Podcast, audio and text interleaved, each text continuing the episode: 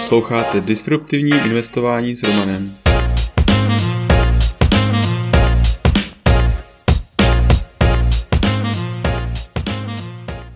Ahoj, vítám tě v mém podcastu o disruptivním investování. Jmenuji se Roman a jsem softwarový inženýr, investor do disruptivních inovací, bitcoinový nadšenec. Teď už nebudu zdržovat, pojďme na to. Epizoda 111. Tomáš Baťa o Bitcoinu.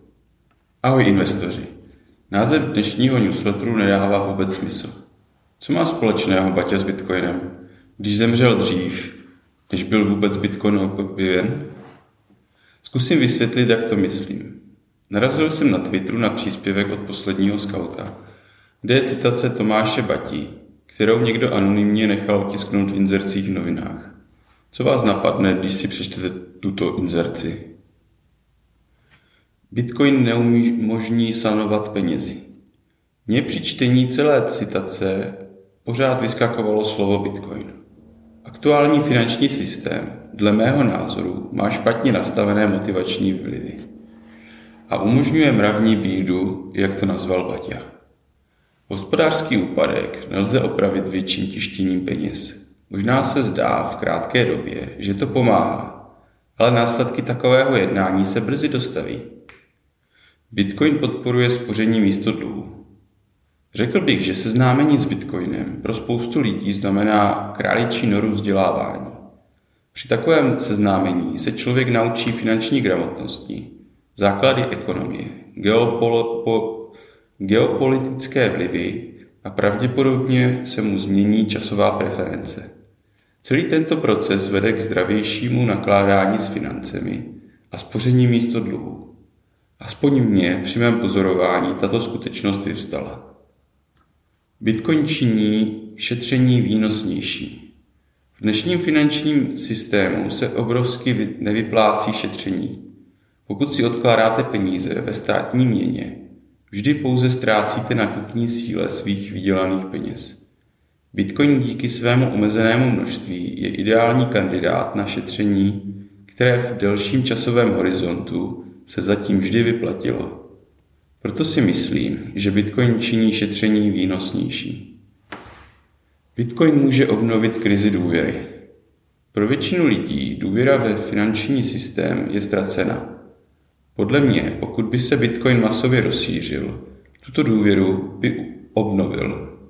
Právě proto, že není možné zvyšovat objem bitcoinů nad předem nastavená pravidla.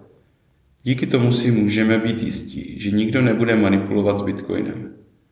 Finanční systém postavený nad Bitcoinem by díky tomu poskytoval mnohem více důvěry. Závěr. Přestože Baťa ani nemohl zmínit Bitcoin, ve své citaci se často opírá o důvody, proč Bitcoin existuje a jaký problém řeší ve společnosti. Nevím, jestli se dočkáme toho, že Bitcoin pro běžného člověka opraví chyby aktuálního finančního systému, ale podle mě se o to snaží. Ale to už je pro dnešek vše. Tento podcast je součástí newsletteru pro investory, ke kterému se můžete přihlásit na romaninvestor.cz. Služby, které mám rád a používám.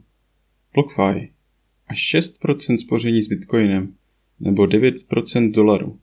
Při registraci přes můj odkaz romaninvestor.cz lomeno BF získáte podle vkladu až 250 dolarů.